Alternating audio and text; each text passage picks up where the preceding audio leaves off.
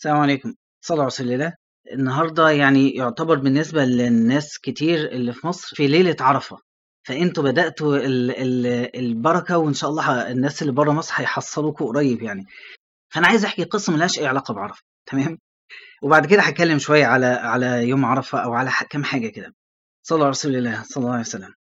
ال- القصة دي حصلت معايا. كنا زمان زمان زمان مش هقول من كام سنة يعني لأن مش فاكر بس هو وأنا صغير يمكن في إعدادي أو حاجة كده في شاب ي- يجي معانا الجامع يصلي وشكله ما شفتش حد باللبس ده والستايل ده في شعره وطريقته في الجامع خالص ما حصلتش يعني تمام؟ فبعد كده لما بدأ يبقى شبهنا وأنا بقى صغير لسه تفكيري عامل كده لما بدأ يبقى شبه اللي أنا أعرفهم أو شايف ان أنا أقدر أتكلم معاه رحت اتكلمت معاه لأن كنت فعلا يعني متحمس جدا عايز أعرف يعني جه إمتى وليه جه وكده. فقعدت أتكلم معاه فعرفت منه إن هو كان يعني شغال في بيعزف كذا حاجة آلات موسيقية يعني وبيشتغل في فنادق وحفلات كبيرة جدا ويعني كان وكان بيغني وكان حاجة كده واو يعني. فطبعا السؤال طب إيه اللي خلاك تفكر تروح الجامعة؟ إن المفروض الواحد ما يسألش والكلام ده بس أنا باتكلم إيه وقتها في السن ده كان ده التفكير.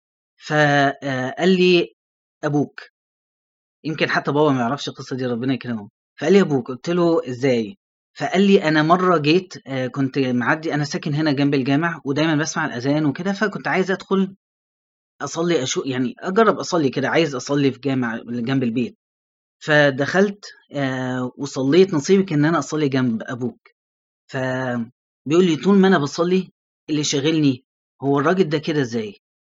بيصلّي كده إزاي؟ ليه بيعمل كده؟ وحاسس هو أبويا ما اتكلمش، هو بس صلّى جنبه، في حاجة اتنقلت له، طاقة ما، إحساس جميل اتنقل له، خلّاه حاسس بغيرة كبيرة جدًا، وهو واضح إن هو شاب مجتهد، فلمّا بيعوز حاجة بيعملها، فحسيت فبيقول لي طلعت من الصلاة باعيّط وغيران جدًا ومُصِر إن أنا أبقى زيه.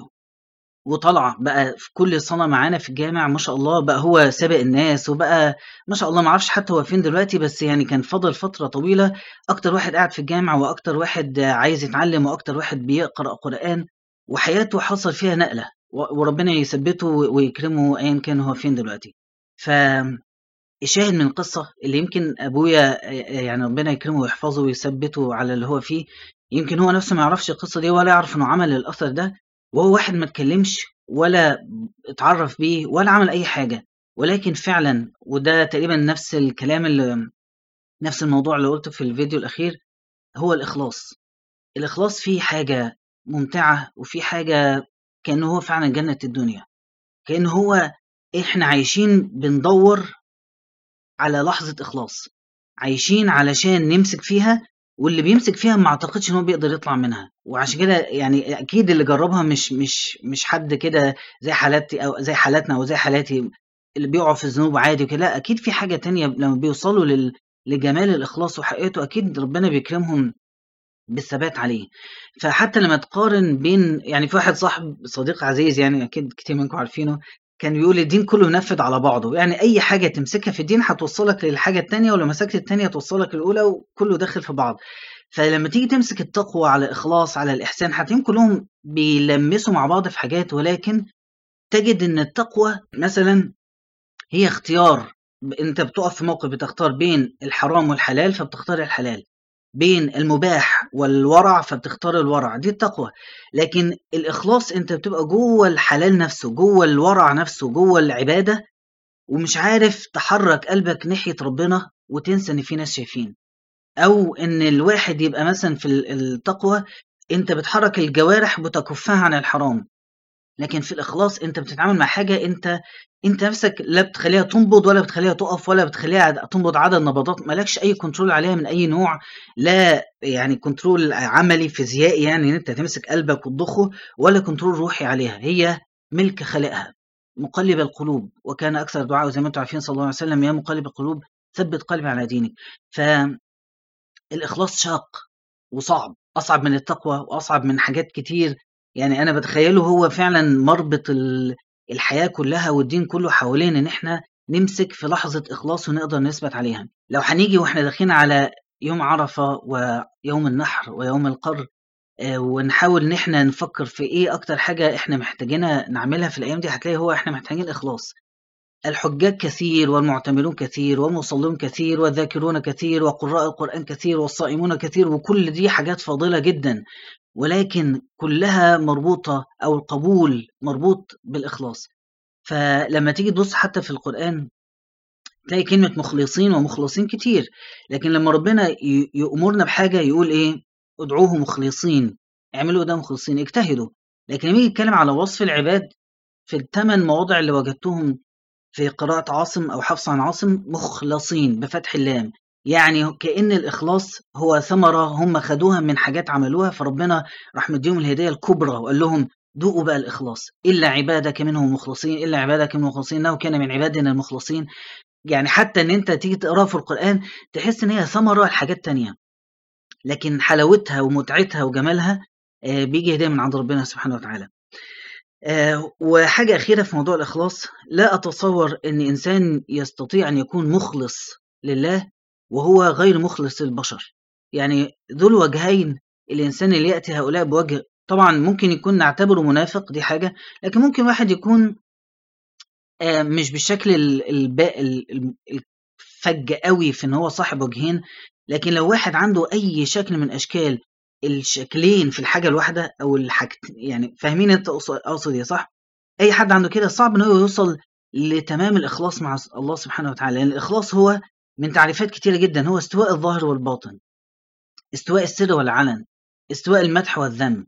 هو بتوصل مرحلة إن أنت نفسك الظاهرة أمام الناس مع نفسك الحقيقية بيوصلوا مرحله إن هما الاثنين على خط واحد. مفيش أي فرق بينهم. فالإنسان ده هو الإنسان الصادق المباشر غير المنافق غير ذو الوجهين اللي في قلبه على لسانه بشكل حقيقي في في في آرائه في, في انطباعاته وفي وقوفه مع الحق. فتلاقيه دايما كده إنسان يعني في استواء عنده بين الظاهر والباطن وبين السر والعلن. فصعب يكون واحد يصل الإخ... وقد يكون في مخلصين مسلمين. ما هو لما نبقى مخلصين هبقى يعني ما إن شاء الله بقى أروح هناك أبقى أحكي لكم الحقيقة شكلية. لكن حتى الآن بقول اللي قدرت أقراه يعني أو أسمعه وأتعلمه. فإحنا بنحاول وكل واحد بيدلي بداله بحيث إن إحنا نحاول نساعد بعض في الموضوع ده. فلا أتصور إن واحد يبقى مخلص إلا إن هو هيمر بمراحل من العصر اللي هو يعني ال- الابتلاءات أو فيها أشكال من يعني حتى تلاقي بص الحديث الجميل إيه؟ صلى رسول الله صلى الله عليه وسلم. مهلا هو حديث ضعيف لكن هناخد بيه إنه بيشرح فكرة جميلة.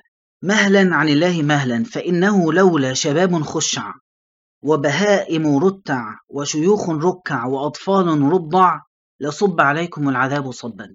لما تيجي تبص إيه العامل المشترك بين الشباب الخشع والبهائم الرتع والشيوخ الر- الركع والأطفال الرضع هتلاقي إن هم فعلا ال- الجامع بينهم جزء منه. ممكن تقول الضعف إن هم كلهم في حالة ضعف لكن لأ في شباب. في أحاديث ثانية بتروى بدون الشباب لكن هنا في شباب. فإيه الجامع بينهم؟ هتلاقي الإخلاص. الطفل اللي بيرضع ما فيش في قلبه حاجة غير اللي هو فيه. مش مش معناه هنا واللي أنا شايفه هنا أو اللي يتفهم على قد فهمي ان هو مش إخلاص لله بمعنى الإخلاص لله اللي إحنا فاهمينه لا هو إخلاص للحظة اللي هو فيها. هو الطفل اللي بيرضع ده يعني جعان هيعيط ما عندوش أدب استئذاء ما في طبعا مش الأدب حاجة وحشة بس ما عندوش حتة إيه لو سمحت يعني لا هو جعان هيعيط. شبع هيرمي الناس اللي حواليه ويدخل ينام. عايز يدخل حمام هيدخل حمام فورا في اللحظة اللي هو فيها مش هيقعد بقى إيه يقدم.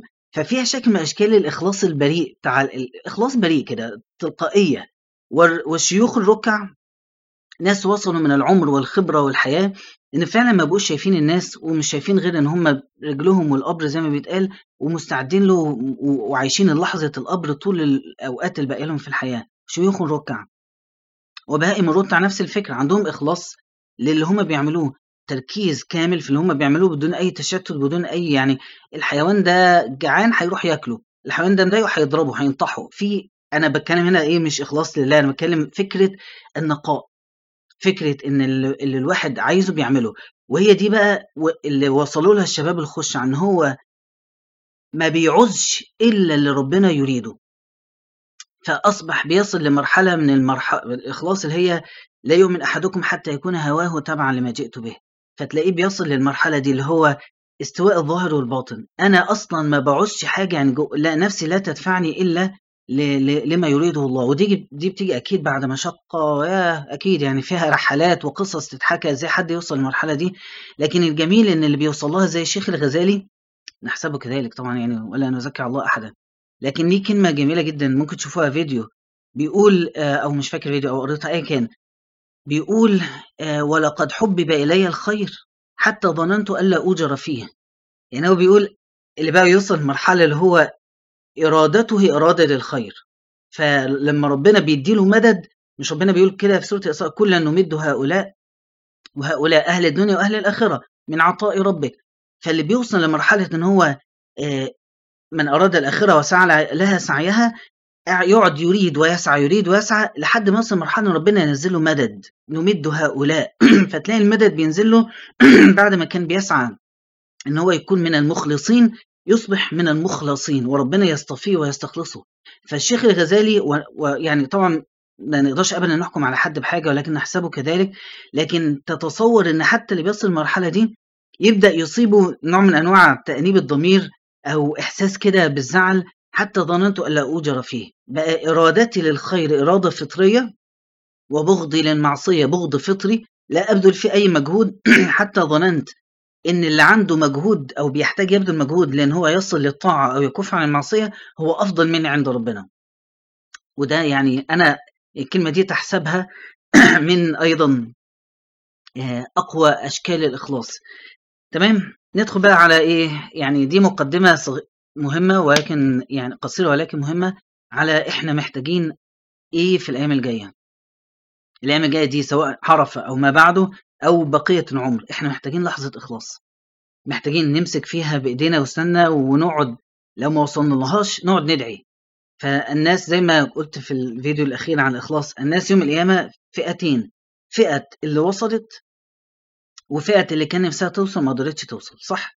في الخير والشر. واحد نفسه يبقى غني ويعمل كل أنواع الحرام وعملها واحد نفسه يبقى غني ويعمل كل انواع الحرام ما عملهاش بس يقول لو كان لو أن عندي مثل ما عند فلان لفعلت مثل ما فعل فهما في الوزر سواء. وناس كانت نفسها توصل للإخلاص ووصلت لها وناس كان نفسها توصل وما قدرتش ولكنها كانت صادقة في في الطلب والدعاء فإن شاء الله هما في الأجر سواء. فإحنا لو ما كناش دول لو ما وصلناش لدول على الأقل نقدر إن إحنا نطلب إن إحنا نكون معهم والمرء مع من أحب. فمن نمرة واحد في اللي تصوره في الأيام الجاية هو الطلب الإخلاص من الله. ولما تطلب الإخلاص يعني أتمنى إن إحنا نكون بنفهمها أو بناخدها إن ده طلب لكل خير الدنيا والخير الآخرة. ده طلب اللي يجمع كل أشكال الطلبات التانية معاها. إن ربنا إن إحنا نطلب من ربنا سبحانه وتعالى يرزقنا الإخلاص وليه أشكال كتير في الدعاء في الأحاديث النبي صلى الله عليه وسلم. يعني إن الواحد يكون من الحامدين. إن الواحد يكون من الأتقياء كلها بتصب في المعنى ده ولكن أنا اللي بحاول يعني أطلعه فوق في في الخاطرة دي هو إن إحنا يبقى نصب أعيننا إن إحنا عايزين نكون من عباد الله المخلصين. حتى الشيطان نفسه عارف إن الفئة دي من الناس هو منهزم أمامها.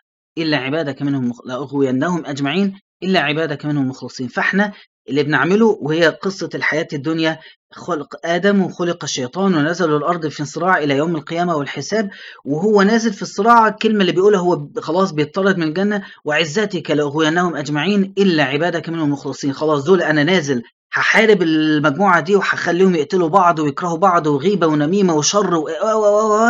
إلا فئة. وأنا نازل هو بيقول كده وأنا نازل عارف إن هم نجحوا. أنا نازل وعارف إن أنا هنجح مع غيرهم وهنهزم أمامهم. فالفئة دي اللي هي الصراع كله قايم حوالين إن إحنا نكون من ضمن الفئة الناجية عباد الله المخلصين.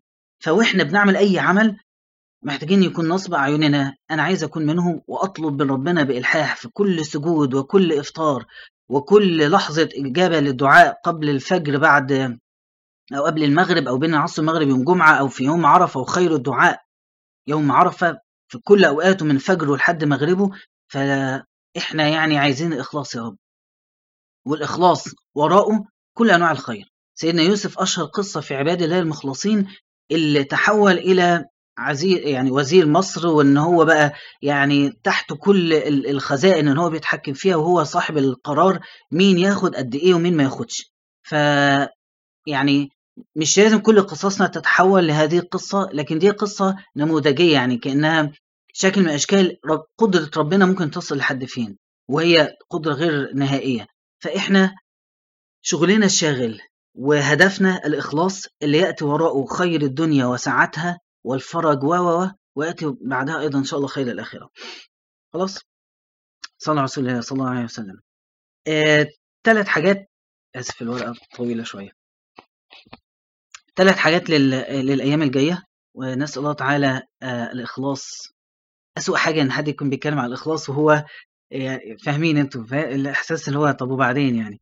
نسأل الله تعالى الإخلاص. طب ندعي لبعض. ندعي لبعض. وان شاء الله ده يكون دعاء مستجاب. ندعي لبعض فعلا يعني آه إن إحنا ربنا يعني لما تيجي تدعي نفسك بالإخلاص ادعي نفسك ولاحبابك إن ربنا يرزقنا جميعا الإخلاص. اللهم آمين. آه ثلاث حاجات اللي عايز أقولهم في, في الأيام الجاية وأذكر نفسي وإياكم بيهم. أول حاجة يوم عرفة آه كلنا عارفين الأحاديث. خير الدعاء دعاء يوم عرفة وأفضل ما قلت أنا والنبيون قبلي لا إله إلا الله وحده لا شريك له له الملك وله الحمد وهو على كل شيء قدير. الحجاج ضيوف الله دعاهم فأجابوه. صح كده؟ فهم ضيوف الرحمن. فكيف تكون ضيفا للرحمن وأنت في بلدك؟ إن أنت تكون في المسجد.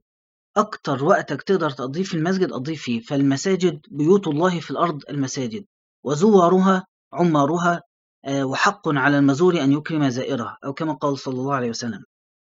فهم ضيوف الله وراحوا البيت الحرام وأنت ضيف الله في البيت اللي جنب بيتك. تمام؟ ف وفي حديث جميل جدا صلى الله عليه وسلم صلى الله عليه وسلم. حديث حسن.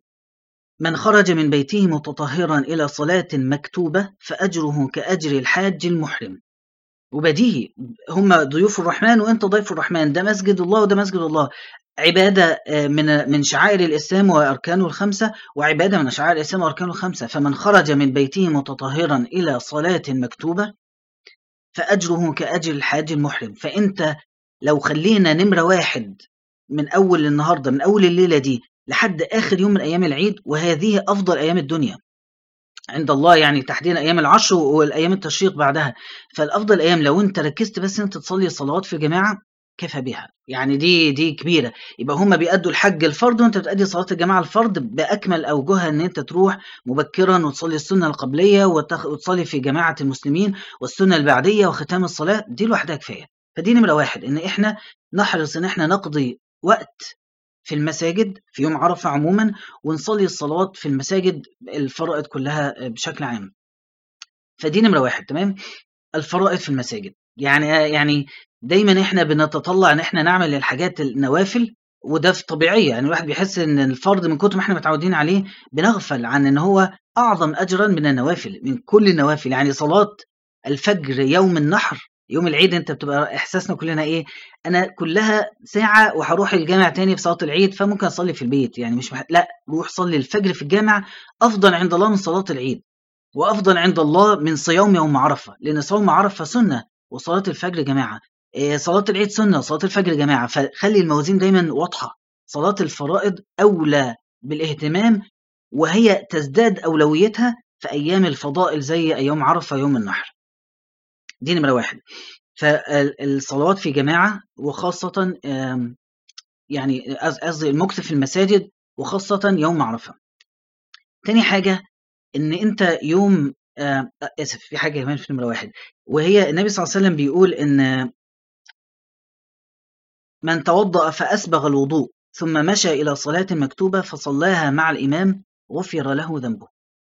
اللي يتوضأ بيته الوضوء الصحيح الكامل بسننه و و ويمشي إلى صلاة مكتوبة مكتوبة. تمام؟ من الصلاة الخمسة غفر له. فصلى مع الإمام غفر له. جميل جميل وسهلة سهلة جدا. ولو ركزت إن دي لو أصلا نيتنا وإحنا بنعمل كده الباعث إن إحنا ما تقرب إلي عبدي بشيء أحب إلي مما افترضته عليه. فأنت في أحب الأيام تتقرب بأحب العبادات. وبأحب الأشكال اللي هي في جماعة وتتوضأ في بيتك وتتبع السنة ده أنت عملت القمة في هذا اليوم الفضيل. تمام؟ آه دي نمرة واحد. نمرة اتنين يوم عرفة إحنا عارفين هو خير دعاء دعاء يوم عرفة وكل الناس بتقول وده اللي أنا بذكر بيه إن أنت تبقى مجهز نفسك جدول جدول دعاء وجدول ذكر بحيث إن أنت لا تمل. يعني 100 صلاة على الرسول بسبحة للتسهيل 100 لا إله إلا الله وحده لا شريك له خير الذكر. 100 تسبيح 100 استغفار بعدين تقرأ قرآن بعدين ترفع إيدك وتدعو. وإيه جمال الدعاء وقبوله اللي يكون يوم عرفة بعد 100 صلاة على الرسول وبعد حمد لله وثناء عليه بان أنت تقول سبحان الله وبحمده 100 مرة و... و... تمام؟ وتيجي تدعو. خلصت دعاء لقيت نفسك مش لاقي دعاء تاني ارجع تاني عيد الدورة. 100 صلاة على الرسول 100 لا إله إلا الله 100 الحمد لله سبحان الله وبحمده وارجع ادعي اقعد في الجامع من العصر للمغرب أو لو هتقعدي في بيتك من العصر للمغرب في اعتكاف بنية الاعتكاف في الجامع وبنية أن أنت يعني بتخلو بالله سبحانه وتعالى ولوحدك تماما ويعني ثلاث ساعات أربع ساعات مش مشكلة. هيعدوا هوا وهتطلع منهم وقت المغرب تقول لنفسك ذهب تعب الطاعة وبقي أجرها. خلاص وتبقى خدت ما تبقاش مثلا إيه نص ساعة بتاعت المغرب عايز تدعي فيها وبعدين تلاقي نفسك الوقت جرد بقى ربع ساعة أو تنشغل بأي حاجة فرغ وقتك تماما واعتكف في المسجد وأنت يعني كده ترجع إن شاء الله الحجاج نازلين من عرفات مغفورا لهم وأنت راجع بيتك إن شاء الله بإذن الله تعالى مغفورا لك. تمام؟ دي نمرة اتنين. قايمة بالدعاء تبقى عارف هتدعي إيه.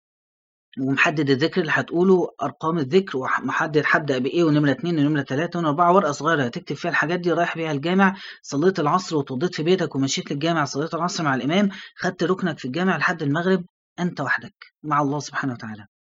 نمرة تلاتة والأخيرة وهي أعظم وفي رواية أخرى أفضل صلى الله عليه وسلم صلى الله عليه وسلم. أفضل الأيام عند الله يوم النحر.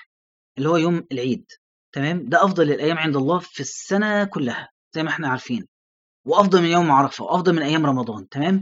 فبالتالي تعامل معه على كده وهرجع أقول نفس الكلام إن أنت صلاة الفجر يوم النحر يوم العيد أولوية صلوات الجماعة في صلوات الفرائض في الجماعة أولوية فلو يوم النحر اللي هو يوم العيد ده يبقى اللي هو كل الناس بتخرج وتتقابل وتتفسح وتذبح وت... و... وانت فرض فرض في الجامع. دي يعني ما فيش أنا يعني أتصور دي نمرة واحد ونم يعني يعني من أجل الأعمال إن الواحد يبقى مركز في يوم العيد إن هو يصلي صلوات في جماعة. ف بس كده.